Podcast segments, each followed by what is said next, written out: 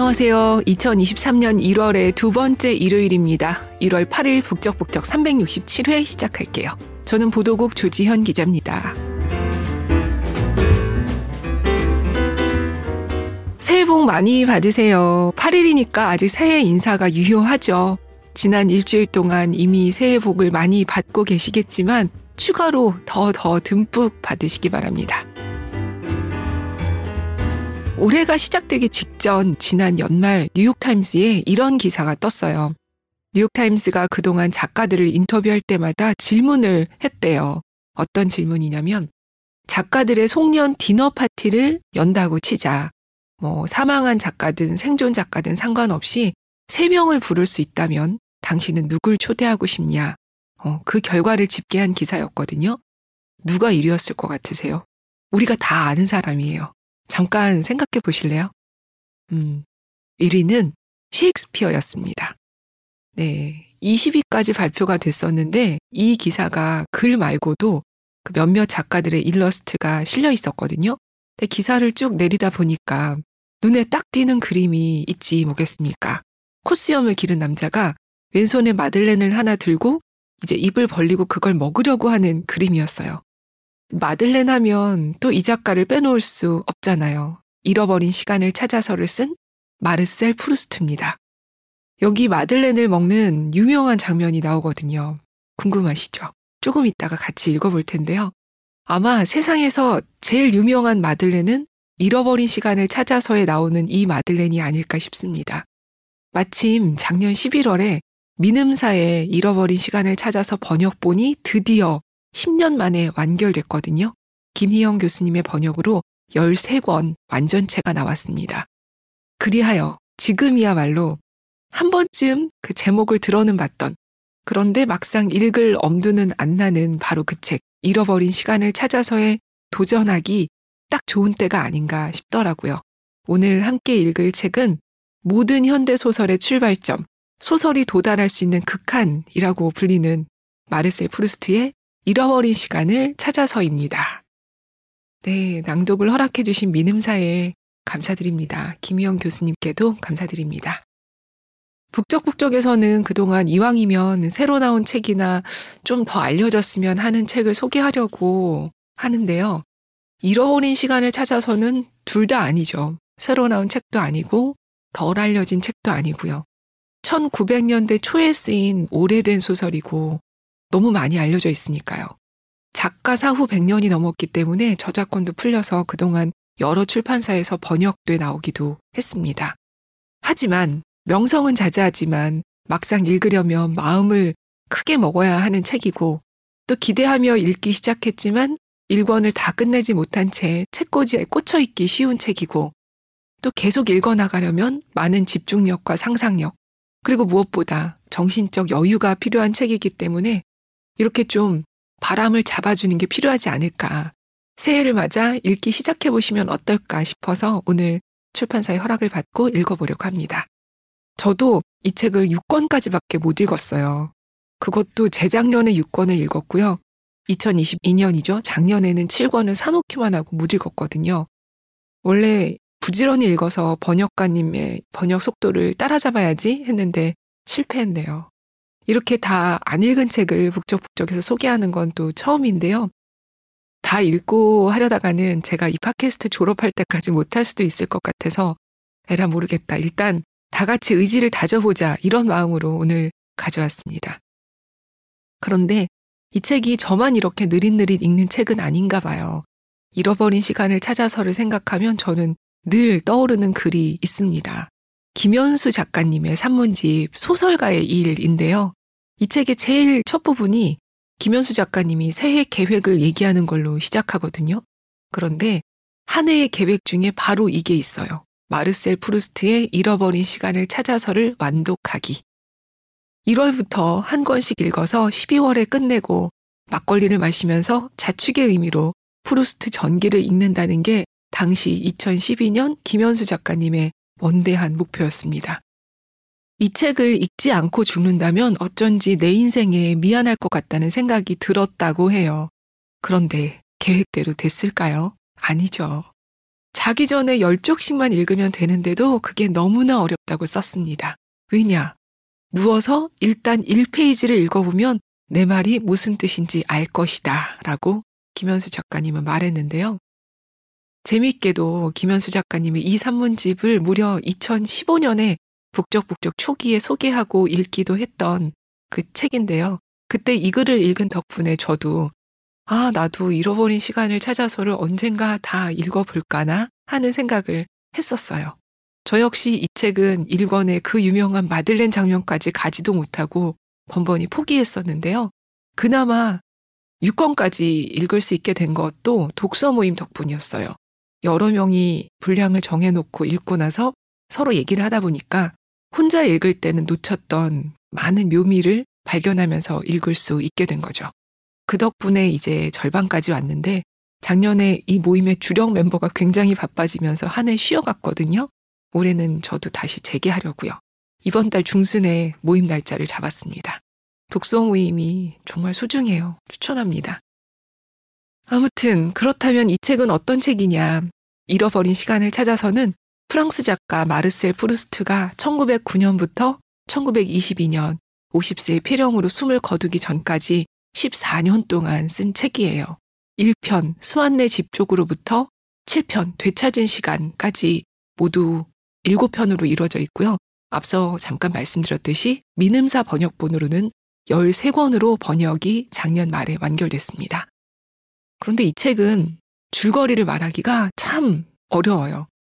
배경은 19세기 말에서 20세기 초 1차 세계대전 그 전인 벨 에포크 시대이고요.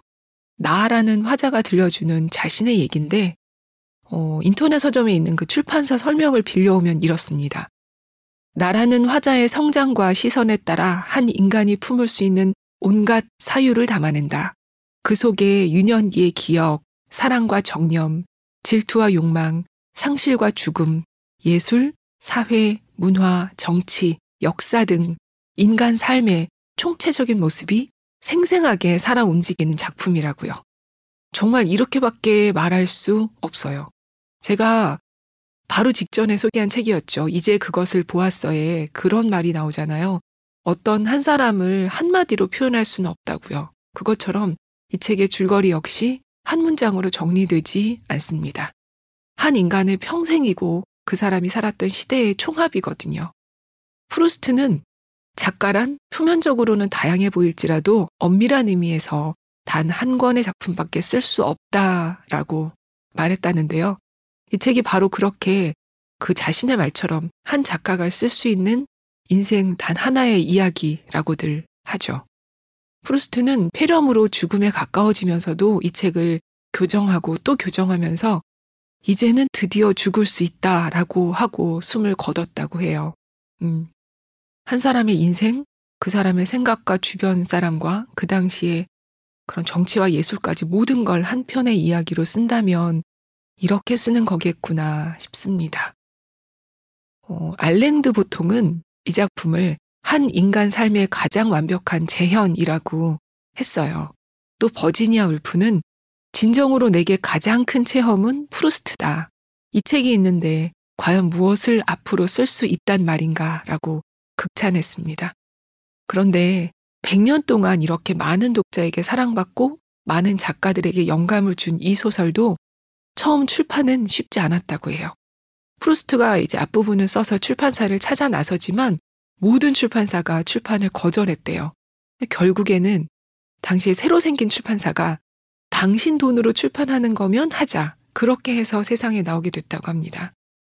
출판을 이렇게 번번이 퇴짜 맞았던 이 책의 앞부분은 대체 어떻길래 그랬던 걸까요? 잃어버린 시간을 찾아서는 이렇게 시작합니다.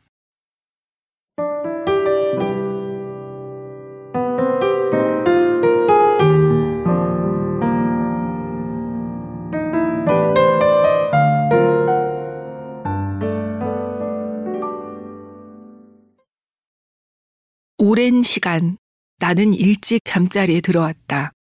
때로 촛불이 꺼지자마자 눈이 너무 빨리 감겨 잠이 드는구나 라고 생각할 틈조차 없었다. 그러다 30여 분이 지나면 잠을 청해야 할 시간이라는 생각에 잠이 깨곤 했다. 그러면 나는 여전히 손에 들고 있다고 생각한 책을 내려놓으려 하고 촛불을 끄려고 했다. 나는 잠을 자면서도 방금 읽은 책에 대해 끊임없이 생각했는데 그 생각은 약간 특이한 형태로 나타났다. 마치 나 자신이 책에 나오는 성당, 사중주곡, 프랑스와 1세와 카를 5세와 경쟁 관계라도 되는 것 같았다.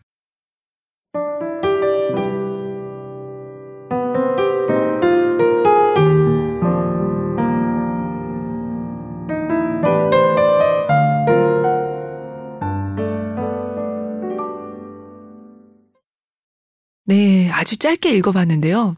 수원내 집 쪽으로의 일부, 콩불의 시작 부분이었어요. 이 책의 긴 여정, 그 첫 문장은 들으셨듯이 오랜 시간 나는 일찍 잠자리에 들어왔다 입니다. 이 시작이 굉장히 중요한 것이 이 오랜 시간이라는 말로 시작되는 이 첫 문장이 이 책의 마지막과 연결되는 그런 구조라고 해요. 마지막을 읽지 않은 저로서는 자세히 설명드릴 수 없어 죄송할 따름인데요. 이 단락에 역자 주석에 달려 있거든요. 거기 번역가님이 이렇게 썼어요. 오랜 시간 불면에 시달리며 잃어버렸던 시간을 풍요롭고 창조적인 시간으로 바꾸는 것. 바로 이것이 이 작품의 주제다. 음, 네. 시작이 반인데 이렇게 첫 부분을 읽었으니까 우린 이제 발을 들여놓은 겁니다. 화자인 나의 얘기는 이렇게 잠에 대한 얘기를 시작해서 과거의 여러 기억으로 거슬러 올라가요. 어린 시절을 보냈던 이 꽁브레라는 지역의 조부모님 댁도 회상하는데요. 그 과정에서 앞으로 등장할 여러 인물들이 소개가 됩니다. 책 맨 앞에 인물 소개란이 따로 있을 정도로 수십 명이 나오거든요. 뭐 부모님, 할머니, 할아버지, 이모, 할머니, 아주머니, 그리고 이웃에 사는 수완이라는 아저씨. 이 수완 굉장히 중요한 인물입니다. 1편 제목부터가 수완의 집 쪽으로잖아요. 그리고 이 수완 아저씨의 아버지, 수완의 아내, 딸, 이 사람들이 다 비중 있게 나오려니 얼마나 얘기가 길겠습니까?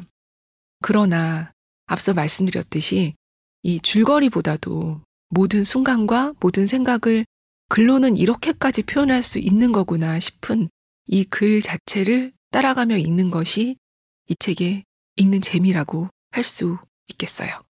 어차피 줄거리를 요약할 수 없는 거라면 제가 이렇게 계속 얘기해봤자 무슨 의미가 있겠어요. 곧바로 이 책의 가장 유명한 바로 그 마들렌이 등장하는 부분으로 가보시죠. 화자인 나는 어느 날 과거의 추억으로 가는 문이 한꺼번에 열리는 것 같은 경험을 하거든요. 그 닫혀있던 문을 여는 열쇠가 바로 마들렌이었어요. 들어보시죠.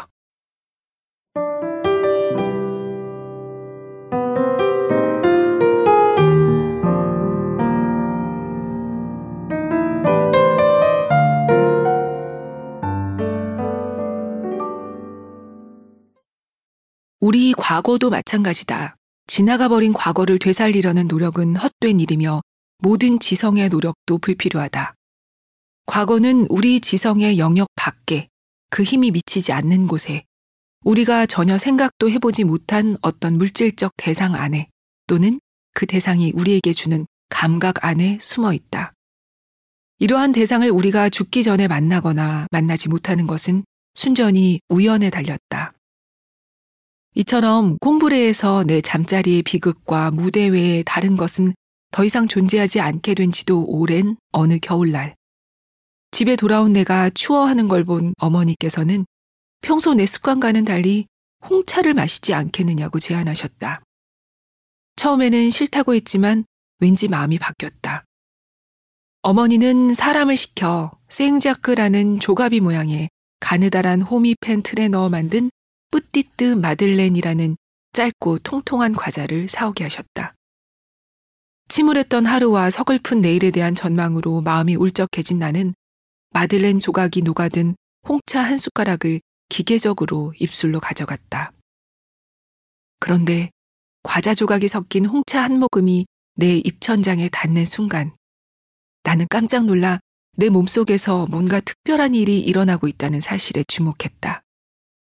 이유를 알 수 없는 어떤 감미로운 기쁨이 나를 사로잡으며 고립시켰다. 이 기쁨은 마치 사랑이 그러하듯 귀중한 본질로 나를 채우면서 삶의 변전에 무관심하게 만들었고 삶의 재난을 무해한 것으로 그 짧음을 착각으로 여기게 했다. 아니, 그 본질은 내 안에 있는 것이 아니라 바로 나 자신이었다. 나는 더 이상 나 자신이 초라하고 우연적이고 죽어야만 하는 존재라고 느끼지 않게 되었다. 도대체 이 강렬한 기쁨은 어디서 온 것일까? 나는 그 기쁨이 홍차와 과자 맛과 관련 있으면서도 그 맛을 훨씬 넘어섰으므로 맛과는 같은 성질일 수 없다고 생각했다. 그 기쁨은 어디서 온 것일까? 무엇을 의미하는 걸까? 어디서 그것을 포착해야 할까? 두 번째 모금을 마셨다. 첫 번째 모금이 가져다 준 것 외에 다른 것은 아무것도 가져다 주지 못했다. 세 번째 모금은 두 번째보다 못했다. 멈춰야 할 때다. 차의 효력이 줄어든 것 같았다. 내가 찾는 진실은 차에 있는 것이 아니라 바로 내 안에 있는 것이 분명하다. 차가 내 속에 있는 진실을 일깨웠지만 그 진실이 무엇인지는 알지 못한 채 점점 힘이 빠져가면서 무한히 같은 증언만을 되풀이할 뿐이지만 내가 지금은 이 증언을 해석할 줄 모르나 나중에 결정적인 해명을 위해 내가 요구하면 마음대로 처분할 수 있도록 적어도 온전한 상태로 되찾을 수 있기를 바랐다. 나는 찻잔을 내려놓고 정신 쪽으로 향한다. 정신이 진실을 발견해야 한다. 그러나 어떻게? 매번 정신은 스스로를 넘어서는 어떤 문제에 직면할 때마다 심각한 불안감을 느낀다. 정신이라는 탐색자는 자기 지식이 아무 소용없는 어두운 고장에서 찾아야만 한다. 찾는다고? 그뿐만이 아니다. 창조해야 한다. 정신은 아직 존재하지 않는 어떤 것, 오로지 정신만이 실현할 수 있고, 그리하여 자신의 빛 속으로 들어오게 할 수 있는 그 어떤 것과 마주하고 있다.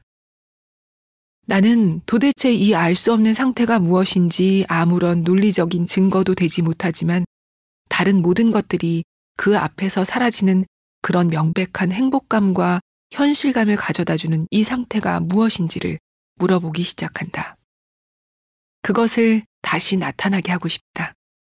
생각의 흐름을 거슬러 올라가 차에 첫 모금을 마신 순간으로 되돌아가 본다. 똑같은 상태가 보이지만 새로운 빛은 없다. 나는 정신에게 사라져가는 감각을 붙잡을 수 있도록 좀 더 노력해달라고 부탁한다. 그래서 그 감각을 다시 포착하려고 애쓰는 정신의 열정을 깨뜨리지 않도록 온갖 장애물과 잡념을 물리치고 옆방에서 들리는 소음에 귀를 막고 주의력을 보호한다. 그러나 정신이 뜻을 이루지 못하고 피곤해하는 것을 느끼자 나는 반대로 정신에게 지금까지 거부해왔던 기분 전환을 하거나 다른 것을 생각하면서 최후의 시도에 앞서 기운을 차릴 것을 요구한다. 그런 다음 두 번째로 나는 정신 앞에서 모든 것을 비우고 아직도 생생한 그 첫 번째 모금의 맛을 정신 앞에 내민다. 그러자 내 안에서 무엇인가가 꿈틀하며 위로 올라오려고 움직이는 것을 느낀다. 마치 깊은 심연에 닻을 내린 그 어떤 것이 올라오는 것 같다.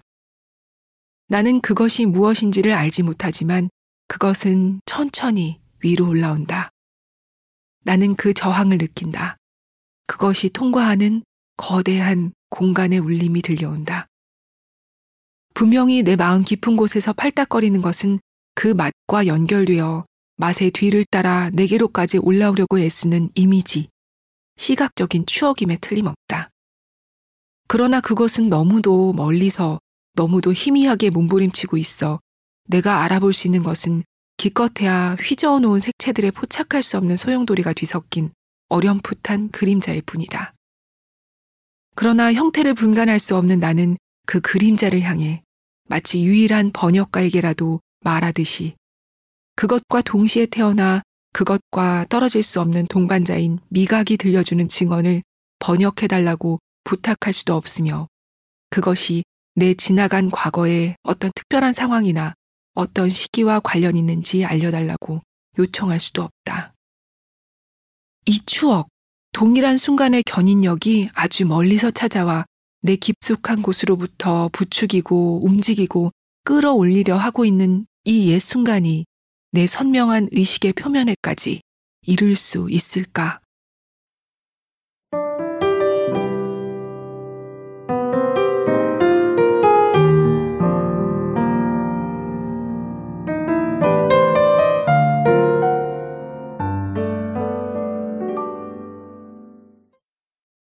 네. 이렇게 정신에게 막 질문을 하잖아요. 그러다가 갑자기 추억이 떠오릅니다. 그 맛은 바로 화자인 내가 꽁브레에서 어렸을 적 일요일 아침마다 먹었던 마들렌 맛이었다는 거를요. 자, 이렇게 무슨 맛이었는지 기억난 뒤에는 어떤 일이 일어났을까요? 아까 읽은 부분 다음을 조금 뛰어넘고 이 책의 90쪽과 91쪽을 읽어볼게요.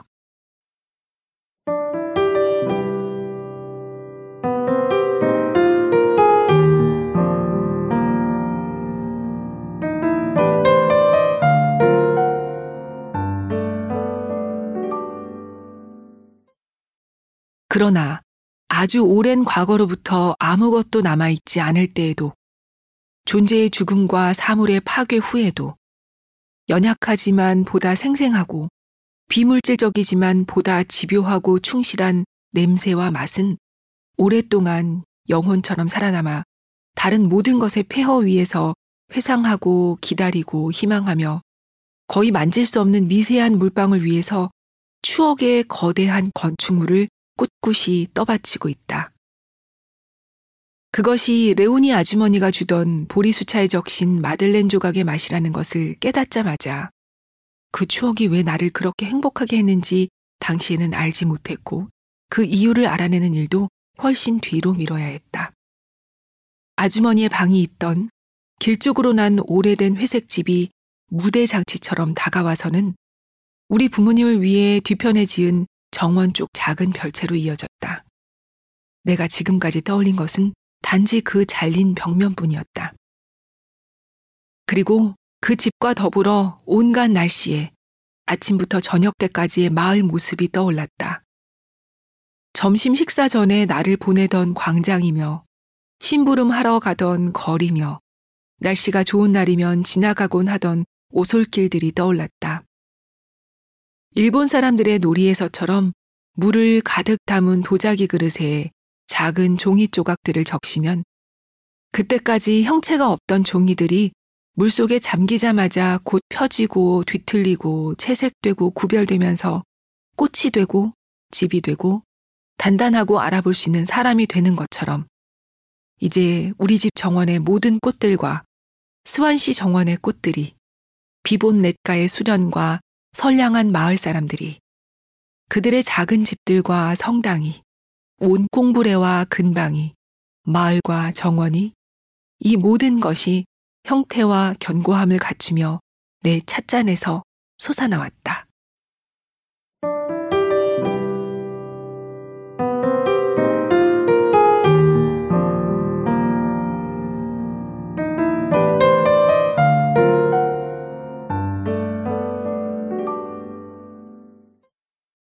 네. 찻잔에서 모든 것이 솟아나오는 이 장면. 너무 환상적이죠. 저는 몇 번이나 이 책을 5, 60페이지 정도에서 읽다가 포기했었다가 딱 이 장면을 읽고 난 뒤에는 쭉 읽어 나갈 수 있었어요. 어떤 분기점 같은 장면이었습니다. 예전에 읽으셨다가 오늘 오랜만에 들으시는 분이라면 새삼 반가웠을 것 같고요.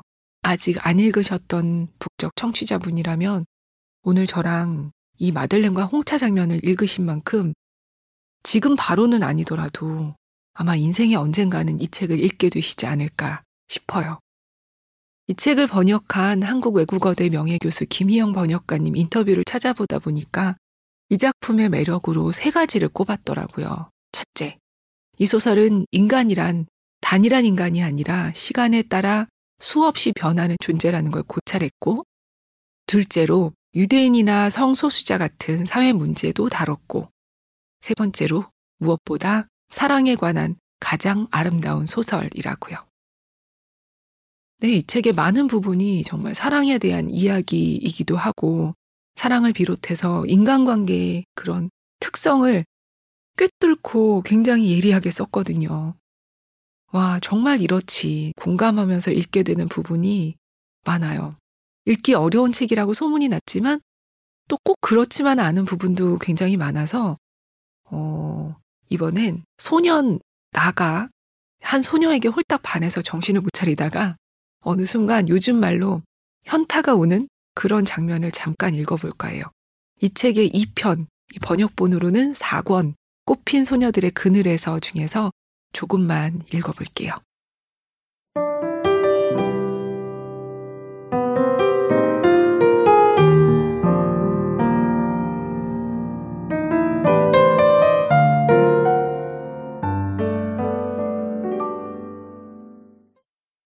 알베르틴을 본 순간부터 나는 매일 그녀에 대해 수없이 생각했으며 내가 그녀라고 부르는 인물과 더불어 끊임없이 내적 대화를 이어가며 그녀로 하여금 질문하고 답하고 생각하고 행동하도록 했고 시시각각 내 마음에 연이어 나타나는 상상의 알베르틴이라는 그 무한한 계열체 안에서 해변에서 얼핏 본 실제 알베르틴은 마치 어느 역을 창조한 스타 여배우가 긴 공연 일정 중 처음 며칠만 출연하듯이 처음에만 그 모습을 드러냈다. 이런 알베르티는 그저 한 실루엣일 뿐 그 위에 겹쳐진 것은 모두 내가 만들어낸 것이었다. 이처럼 사랑하는 이보다는 단지 양의 관점에서만 보아도 우리 자신이 사랑에 더 많이 기여한다. 가장 실제적인 사랑인 경우에도 이것은 진리다. 사랑은 아주 하찮은 걸로 이루어질 뿐만 아니라 또 그런 것 주위에서 존속될 수 있다.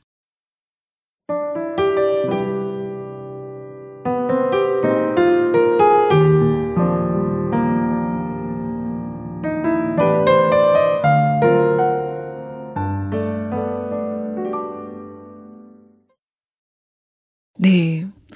사랑은 사랑하는 그 대상보다 우리 자신이 사랑에 더 많이 기여한다. 고 썼어요. 사랑이 참 그렇잖아요. 저는 특히 이 잃어버린 시간을 찾아서 중에서 2편, 번역본으로는 3, 4권인 꽃핀 소녀들의 그늘에서가 아름답고 또 술술 잘 읽혔어요. 어, 이 책은 읽으면서 오감을 모두 동원해서 읽게 되는 책이기도 해요. 아까 마들렌 들으셨듯이 맛도 그렇고 냄새, 소리, 촉감, 시각적인 묘사는 물론이고요. 그래서 읽으면서 아주 머리가 바쁩니다. 그 장면을 우리가 영화 감독이 영화 찍듯이 다 떠올리면서 읽거든요. 그리고 19세기 말에서 20세기 초의 그 유럽 정치, 외교, 사회, 미술, 음악, 신화까지 다 녹아 있다 보니까 어, 그 시대로 생생한 여행을 떠나는 느낌도 들더라고요. 그리고 마침 이 책에도 책에 대한 얘기가 여러 번 나오는데요. 그 중에서 한 부분을 잠깐 읽어볼까 해요. 그냥 끝내기 아쉬우니까요. 들어보세요.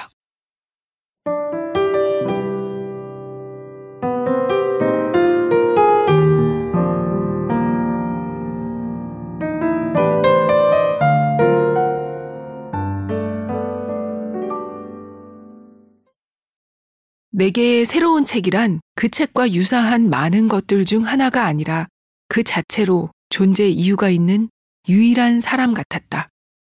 그렇게도 일상적인 사건들, 그렇게도 평범한 일들, 그렇게도 흔한 말들이 내게는 특별한 어조나 낯선 억양처럼 느껴졌다.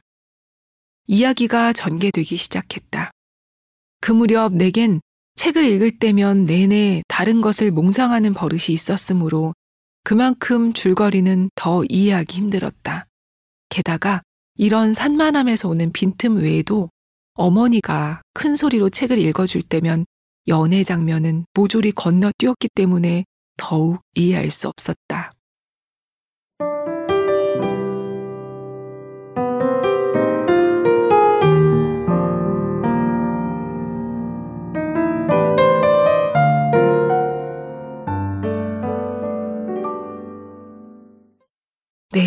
마지막 문장 귀엽죠. 어머니의 마음이란 동서고금을 막론하고 비슷하네요. 이 책 2권의 작품 해설에서 김희영 번역가님은 이렇게 썼어요. 존재의 깊은 곳에 매몰되었던 자아는 어느 날 홍차에 적신 맛과 냄새에 의해 우연히 되살아나고 그리하여 시간과 공간을 초월한 타임머신은 전속력으로 이 잃어버린 자아를 되찾기 위해 달려간다. 진정한 삶, 마침내 발견되고 밝혀진 삶. 따라서 우리가 진정으로 체험하는 유일한 삶은 바로 문학이다 라는 화자의 맺힘은 이 작품의 주제가 작품의 첫 단어인 오랜 시간 체험했던 그 수많은 세부적인 부서지기 쉬운 일상의 감정과 인상들의 형태를 부여해서 시간 속에 하나의 화폭 위에 고정하는 작업임을 말해준다. 라고요.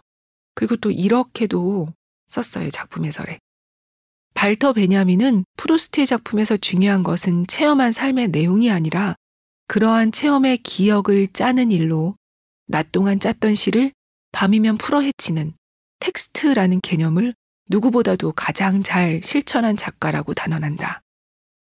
텍스트의 어원인 직물이라는 단어가 의미하듯 끊임없이 짜고 풀고 덧붙이고 그리하여 한 권의 책 속에 우리 모든 삶을 담으려 했던 프루스트의 그 끝없는 글쓰기야말로 베냐민에게는 바로 현대성의 표징이었던 것이다. 라고 작품 해설에 김희영 번역가님의 해설이 실려 있습니다. 체험의 기억을 짜는 일. 네, 정말 그런 것 같아요. 번역가님은 지난 10년 동안 사명감과 용기를 가지고 이 작품을 번역했다고 해요. 이 책의 특징인 가지치기와 은유, 그 다른 것과 다른 장소를 계속 불러들이는 원문의 어순과 긴 호흡을 살리기 위해서 애썼다고 합니다. 원문의 떨림을 훼손하지 않고 전달하기 위해서 그랬다고 하네요. 그 번역에 이어서 이 책을 안내하는 해설서도 쓰실 예정이라고 하니까 어, 저희 독자들은 또 기대하며 기다리고 있겠습니다. 네, 오늘은 문학사의 이정표 같은 작품, 잃어버린 시간을 찾아서 그 큰 강물에 엄지발가락 살짝 담가보는 시간을 가져봤습니다. 이 책으로만 뭐 몇년 동안 팟캐스트를 할 수도 있을 그런 책인데 이렇게 새해 맞이로 짧게나마 맛보기를 해봤어요. 제가 지식이 부족해서 더 깊이 있는 얘기를 들려드리지 못해서 죄송할 따름인데요. 음, 또 이렇게 크고 좀 긴 이런 책을 이렇게 짧은 시간에 소개하려다 보니까 좀 어, 역부족이지 않았나 하는 생각도 오늘 읽다 보니까 들었어요. 어, 제 지식은 부족하지만 요즘 책 말고 또 이렇게 세계 문학 전집에 있는 책들도 앞으로 종종 읽어볼까 싶기도 한데 여러분 생각은 어떠세요? 의견을 적극적으로 주시면 저희도 적극 반영해 보도록 하겠습니다. 어, 지난번 업로드 되고 난 뒤에 네이버 오디오 클립에 깐도리 님이 댓글 남겨주셨는데요. 깐도리 님이 댓글을 자주 주셔서 이제 닉네임만 봐도 내적 친밀감이 높습니다. 저희도 잊고 있었던 365회를 짚어주셔서 감사합니다. 이제 하루에 한 권씩 북적북적을 들어도 다 듣는데 1년이 넘게 걸리네요. 그리고 팟빵에 992434구님이 댓글 남겨주셨는데요. 초창기부터 들어주신 분인 것 같아요. 너무너무 감사합니다. 댓글은 늘 여러분이 상상하시는 것 이상으로 큰 힘이 됩니다. 오늘도 함께 해주셔서 고맙습니다. 재밌고 유익한 시간이었기를 바랍니다. 안녕히 계세요.